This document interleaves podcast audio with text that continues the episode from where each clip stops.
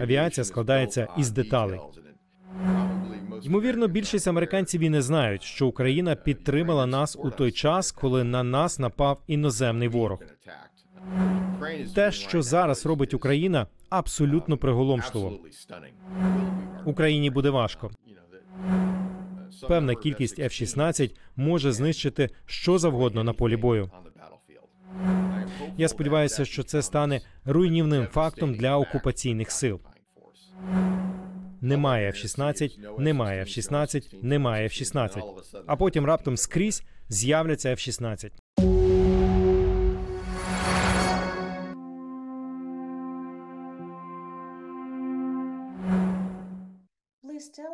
Розкажіть трохи про вашу військову кар'єру. My background as an F-16 pilot. I flew.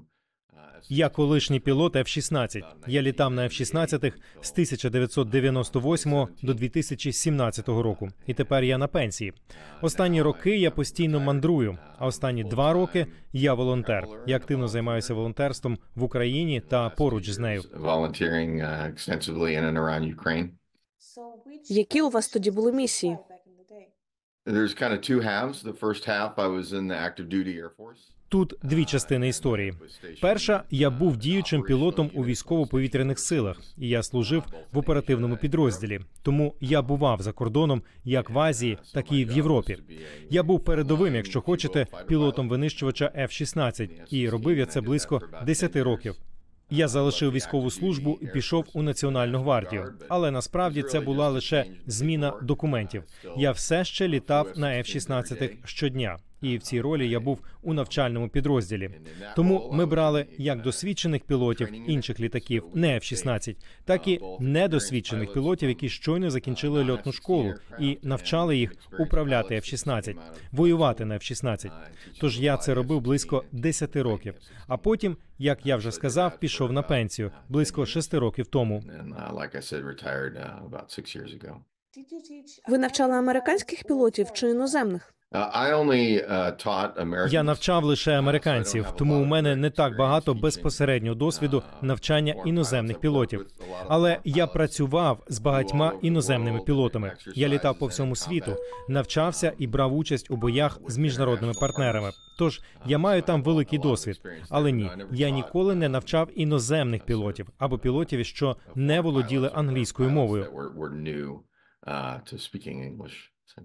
Uh. Як ви почали допомагати Україні? Тревор, мій давній друг. Ми з ним були на нашому першому призначенні у повітряних силах ще у минулому столітті. Ми разом були тоді молодими лейтенантами і весь час близькими друзями. Він був в Україні приблизно у 2018 році, у час, коли я покидав ВПС, а він все ще служив.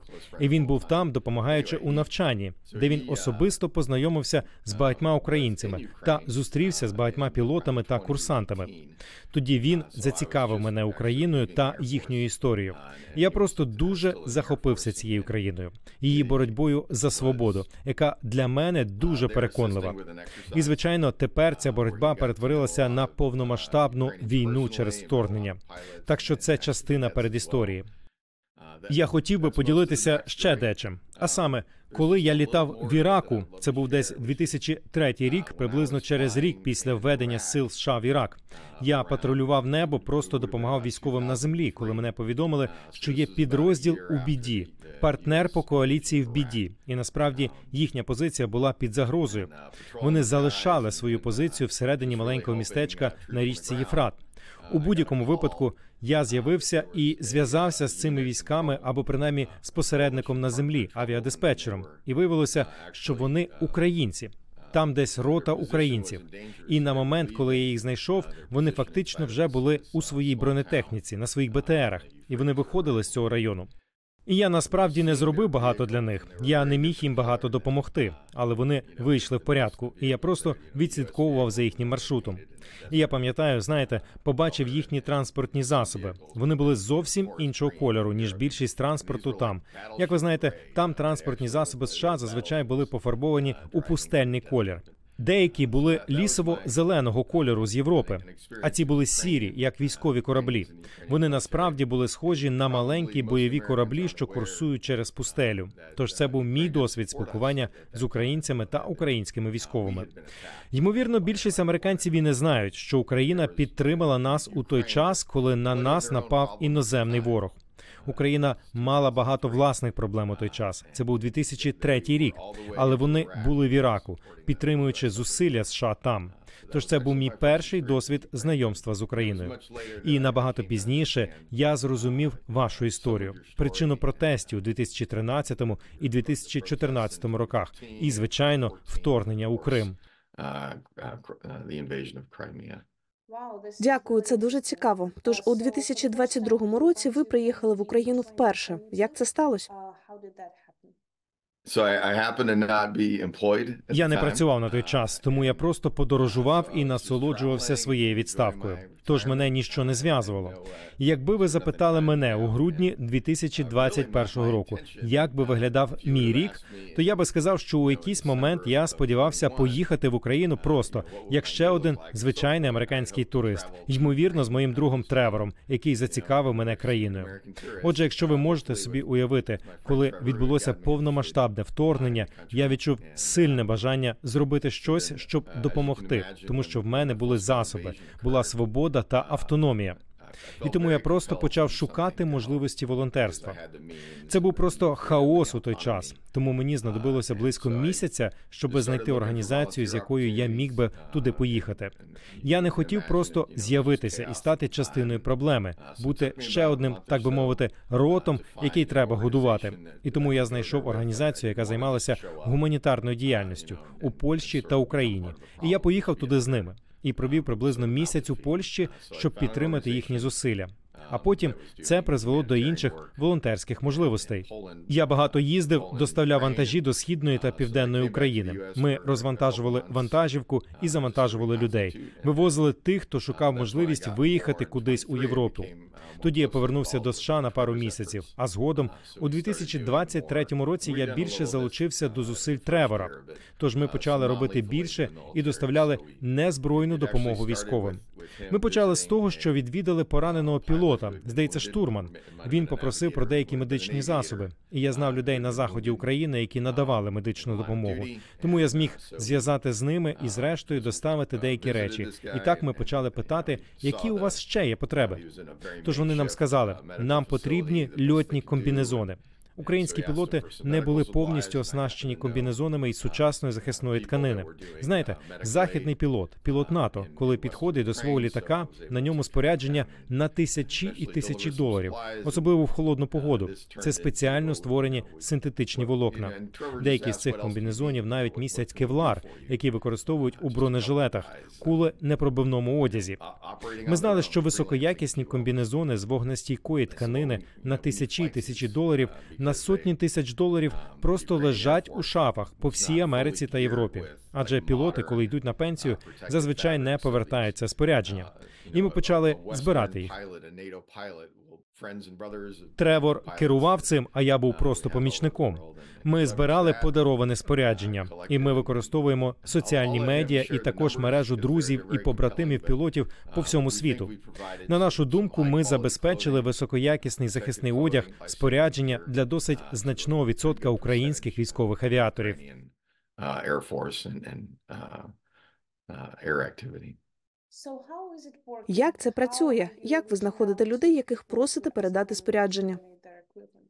Uh, we're very annoying. That, that's the number one thing. Uh, Ми дуже надокучливі. Це по-перше, це сучасна епоха. Соціальні мережі це велика справа. Ви знаєте, Twitter і LinkedIn. З'єднуємось із військовими групами там, і звичайно є багато друзів і колишніх колег. І це мережа. Існує глобальна підтримка України. Люди у всьому світі, деякі зацікавлені, деякі багато вкладаються. Я думаю, багато американців і наших партнерів по НАТО справді відчувають потребу допомогти. якщо можемо, адже ми визнаємо, що це боротьба за свободу та незалежність, демократію та права людини. Це всі цінності, які важливі для нас, і усвідомлення, що Україна як нація зробила дуже свідомий вибір орієнтуватися на ці цінності та орієнтуватися на захід, є дуже переконливим. Тож ми намагаємося активізувати невеликі групи ентузіастів. Якщо люди досі літають, то навіть якщо це група відставних авіаторів, ці хлопці продовжують спілкуватися після того, як вони залишають службу, і вони фактично звідусіль просто поштою надсилають це спорядження своїм друзям у Європі, і там ми все збираємо. Я працював у Європі, коли служив у ВПС, а пізніше був оборонним підрядником. Тож у мене є кілька друзів, які там, і вони можуть допомогти і просто надати нам своєрідний майданчик у своєму будинку. Тож ми збираємо всі ці льотні костюми, куртки, рукавиці, шкарпетки та навіть нижню білизну. Знаєте, це багато речей, адже в Україні взимку холодно. Ми збираємо все це, сортуємо і розподіляємо між конкретними авіаторами. Ми не завжди знаємо їхні імена, але ми отримуємо список потрібних розмірів, тому нічого зайвого немає. Ви знаєте, якщо ви підете на склад на базі ВПС США, там є усе це спорядження у надлишку. Вони мають усі можливі розміри, але в Україні це не так. Тож шукаємо спорядження відповідно до розміру і зросту, розміру грудей окремих авіаторів. І ми також почали працювати з рятувальниками, а також і з пожежниками, тому що всі вони потребують найкращого спорядження. Отже, наша мета надати будь-яке обладнання та будь-який одяг, який ми можемо надати, тому що саме він може врятувати життя цих хлопців. Вони щодня в бою. Вони виконують набагато небезпечніші місії, ніж я коли-небудь літав у своїй кар'єрі. Тож мати можливість надати їм щось, що могло б їх врятувати від поранень або від смерті у випадку катапультування чи нещасного випадку, це справді для нас честь. It's, it's an honor to do, really. Розкажіть про одну з ваших поїздок до України, коли ви зустрілись з українськими дітьми, які прагнуть стати пілотами. Was, um, Це було чудово. Для мене особисто це був просто ковток свіжого повітря. Я багато часу подорожував по військових частинах, базах ВПС, польових локаціях. І знаєте, ви бачите боротьбу цих льотчиків, їх допоміжного персоналу та техніків, які у небезпеці на землі, у небезпеці в повітрі, адже це війна. Я ніколи не був на фронті в Україні. Я ніколи не був у більшій небезпеці ніж будь-який українець, який ходить вулицею. Ми мали нагоду відвідати авіаційну академію. Здається, наймолодшій дитині було 10 чи 12 років, декому було 17-18. І це дивовижний заклад. Вони мають класи із моделями літаків, роботами і ракетами. І ці моделі ракет працюють. Вони мають повномасштабні тренажери. І цей заклад був справді вражаючим. Ці інструктори, пілоти і непілоти, вчителі природничих наук, і це просто було неймовірно. Це було в Києві. Коли ми там перебували, там була також мама Джуса. Вона робила цілу презентацію та розповідала про Джуса та його роботу. І так чудово вийшло, що ми, двоє представників ВПС США у відставці, перебували там у цей момент. І знаєте що? Ми говорили з цими молодими людьми, слухали їхні історії, і оскільки я колишній пілот F-16, вони попросили розповісти мої історії. Для мене це було смішно, адже вони не такі вже й цікаві. Це було дивовижно. У мене є неймовірне фото із хлопцем, якому, мабуть, років 12, і він залазить у повномасштабний симулятор Міг 21 і просто неймовірно злітає. Злітає, кружляє, а потім просто бездоганно приземляється. І після цього, знаєте, моя черга. Вони кажуть: тепер ви залізьте у симулятор Міг 21 І я справді відчував величезний тиск, щоб не розбитися, тому що цей 12-річний хлопчик щойно зумів пролетіти бездоганно. Усі ці молоді хлопці та дівчата хочуть бути частиною авіації, стати пілотами та штурманами, вченими та інженерами.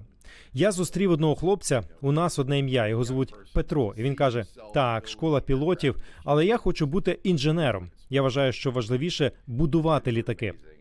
Ця молодь неймовірна. Це глибоко надихає. Я був в Україні протягом місяців, і це був безумовно найкращий досвід, який я там отримав. Справді дуже надихаючий. Як довго ви були в Україні? Uh, I was there Я був там близько двох місяців у 2022 році, а потім минулого року, у 2023 році, я був там близько чотирьох місяців загалом. Це були різні речі. Коли ми доставляли льотні комбінезони, я познайомився з багатьма авіаторами та пілотами. Тож я справді зміг зробити кілька речей. Я не можу говорити про це надто конкретно, але спробував дещо допомогти з переходом на F-16, просто як радник. Я думаю, це найкращий спосіб описати це. А потім я провів деякий час, спілкуючись з українськими пілотами, просто відповідав на їхні запитання, допомагаючи з англійською, тому що авіаційна англійська це своя мова. І є дуже специфічні способи спілкування в авіації, і термінологія не є загально прийнятною. Тож я знайшов там невелику нішу, де міг би допомогти українським пілотам, у яких були запитання. Я також просто спілкувався із цими хлопцями, трохи особисто, але переважно онлайн. Ви на зв'язку із українськими пілотами, і вони говорять про F-16 вже довгий час. Ви були інструктором з F-16, тож ви знаєте, що потрібно, щоб навчитись оперувати цими літаками. Як ви вважаєте, що для українців зараз є найбільшим викликом?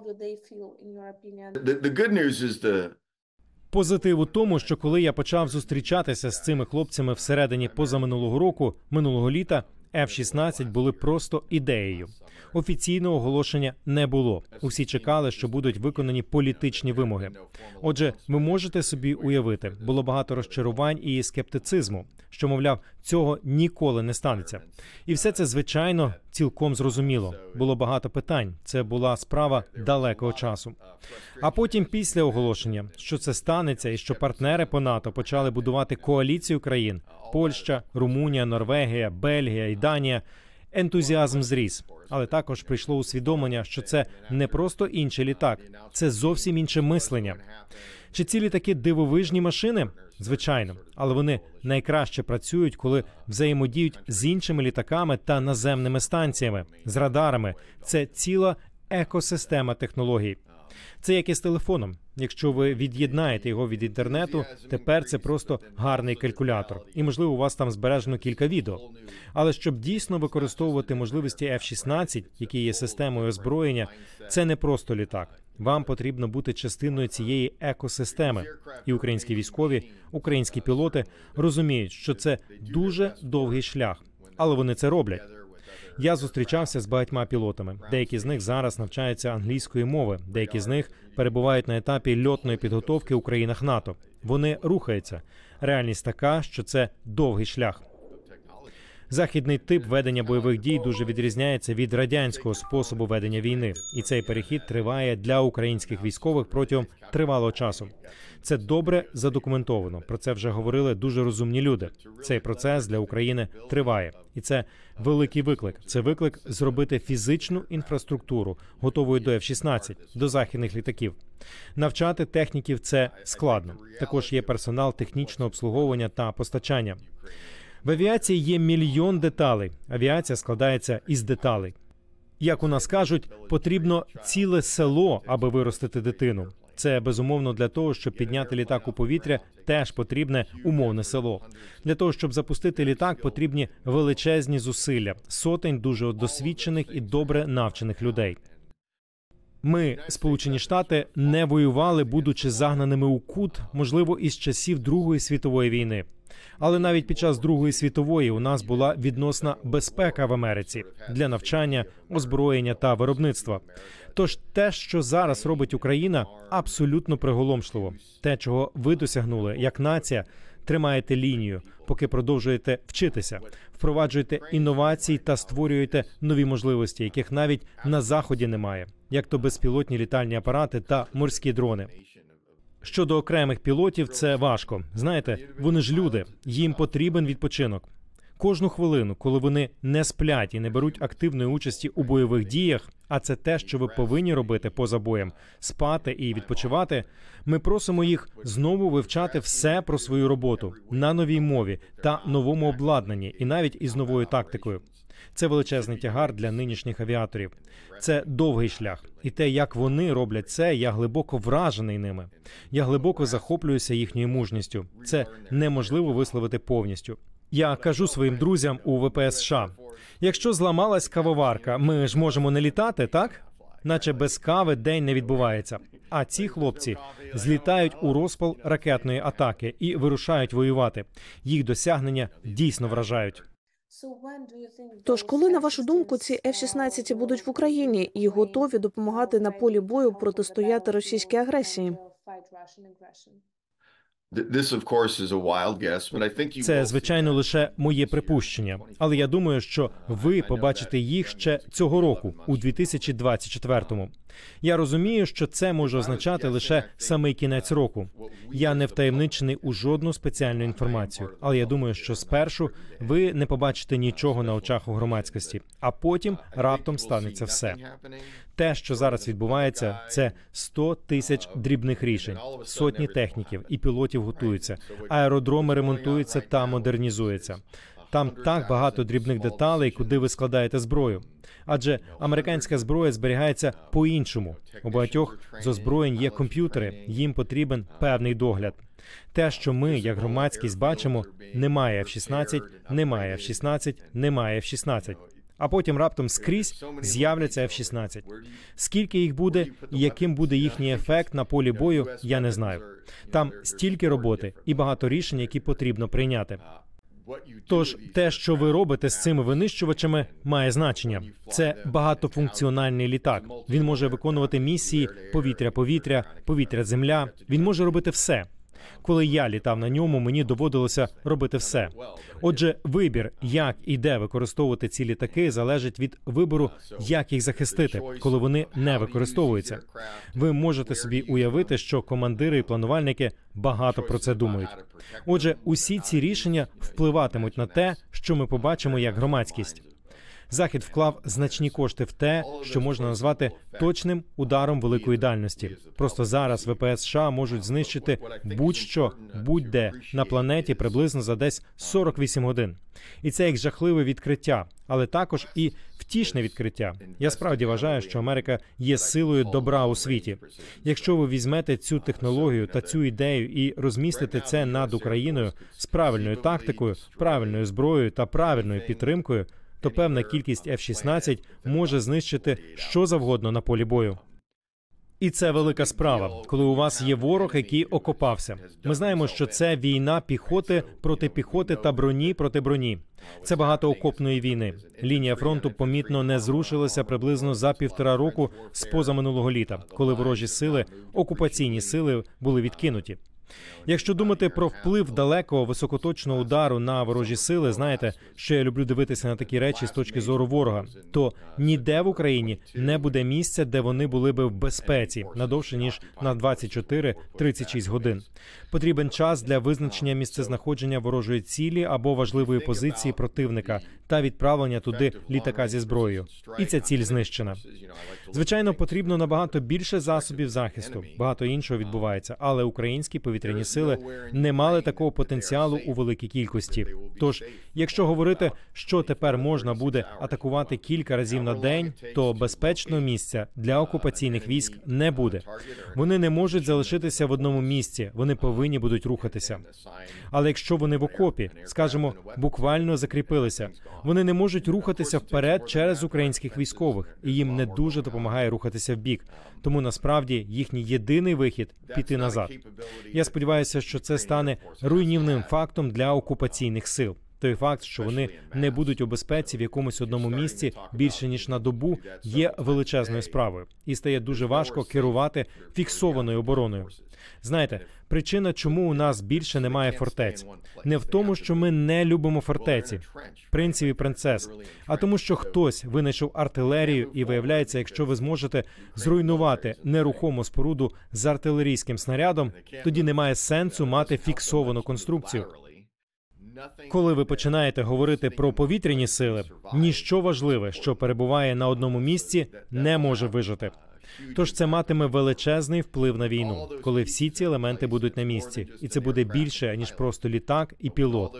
Ефект буде значним для окупаційних сил. А як же російська ППО? Дехто каже, що вони настільки потужні, що F-16 не зможуть бути максимально ефективними. Що ви думаєте? Uh, that statement is true. It will be hard for Ukraine. Um, Це твердження правдиве. Україні буде важко. Ви ж знаєте, що вони мають гарний захист. Російське обладнання загалом вражає, принаймні на папері. Але в реальному світі ми бачили, що можливо вони не такі завжди чесні. Звучить як божевілля, але можливо росіяни не завжди чесні в таких речах.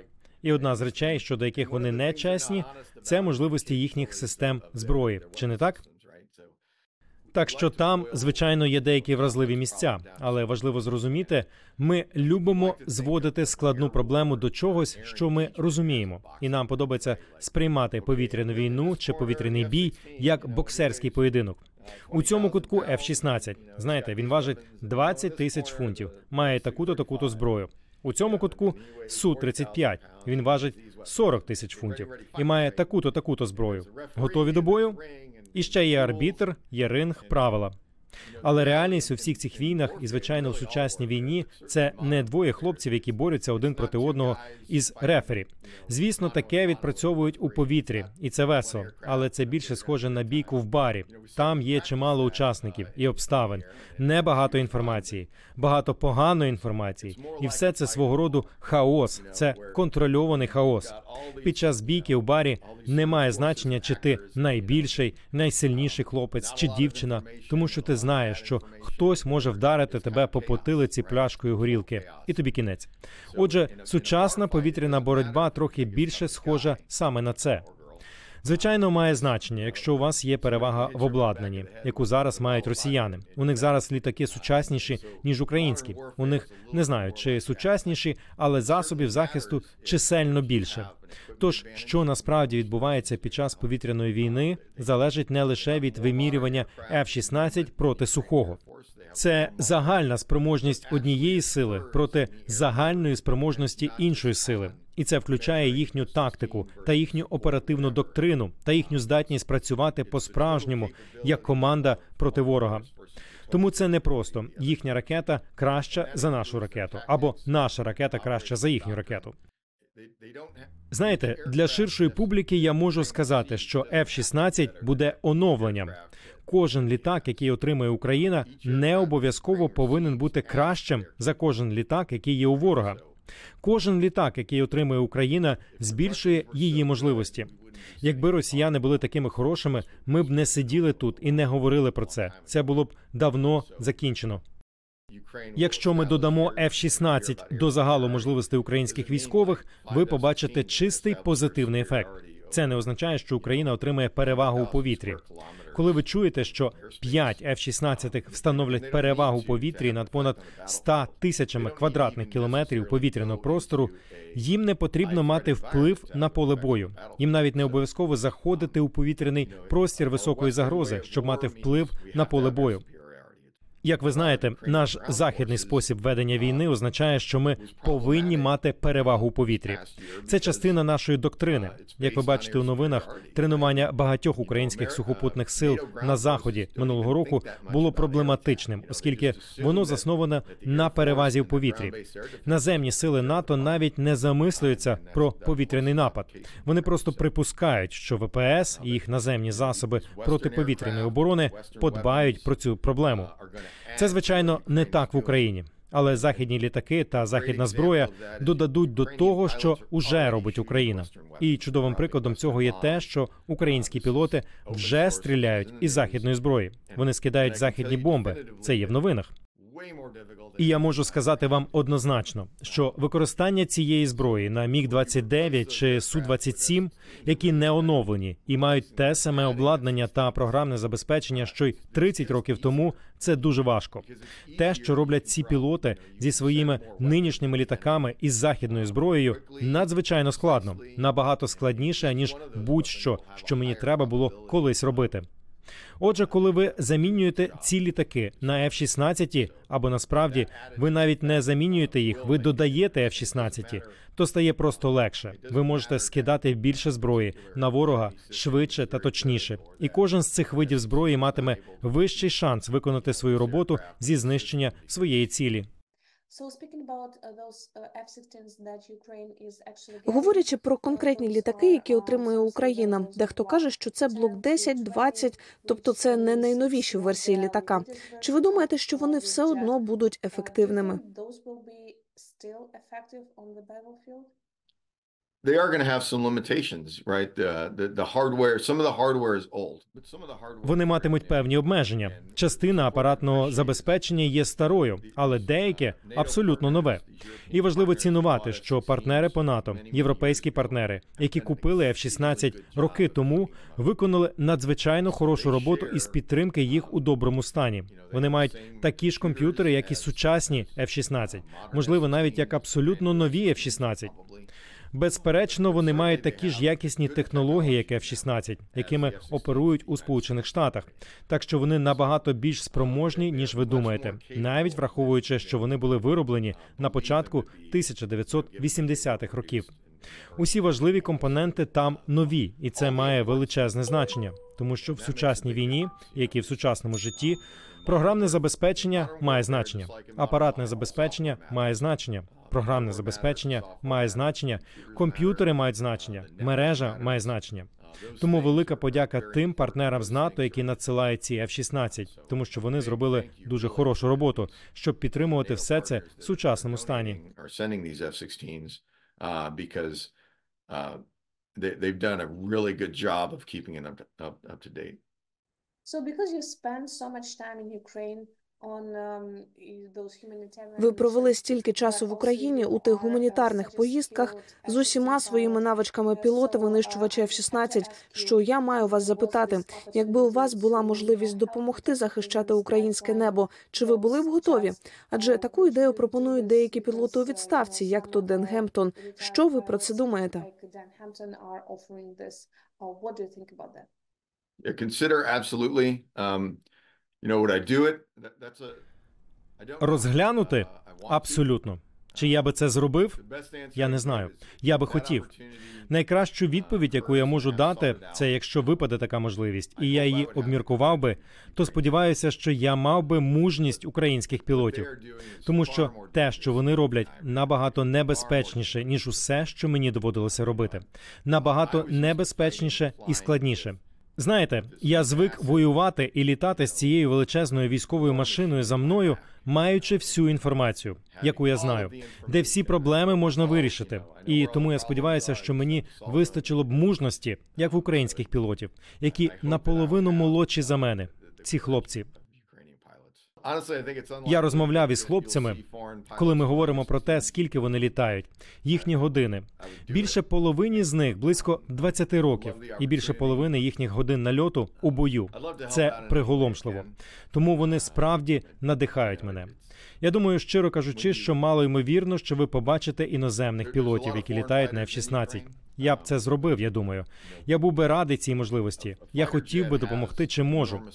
В Україні багато іноземних бійців, але реактивний винищувач має величезну бойову міць і величезну дальність польоту. Ця штука може пройти сотні кілометрів, і ви запускаєте зброю, яка може летіти на багато багато кілометрів. Знаєте, не кажучи вже про літак. Це дуже важливе рішення. Це набагато важливіше рішення для українського уряду віддати цю бойову силу в руки іноземного пілота. Це інше рішення ніж дати комусь вогнепальну зброю, спорядити їх і відправити на фронт як солдатів. You know, and, and, and gearing them up and sending them to the front as a soldier.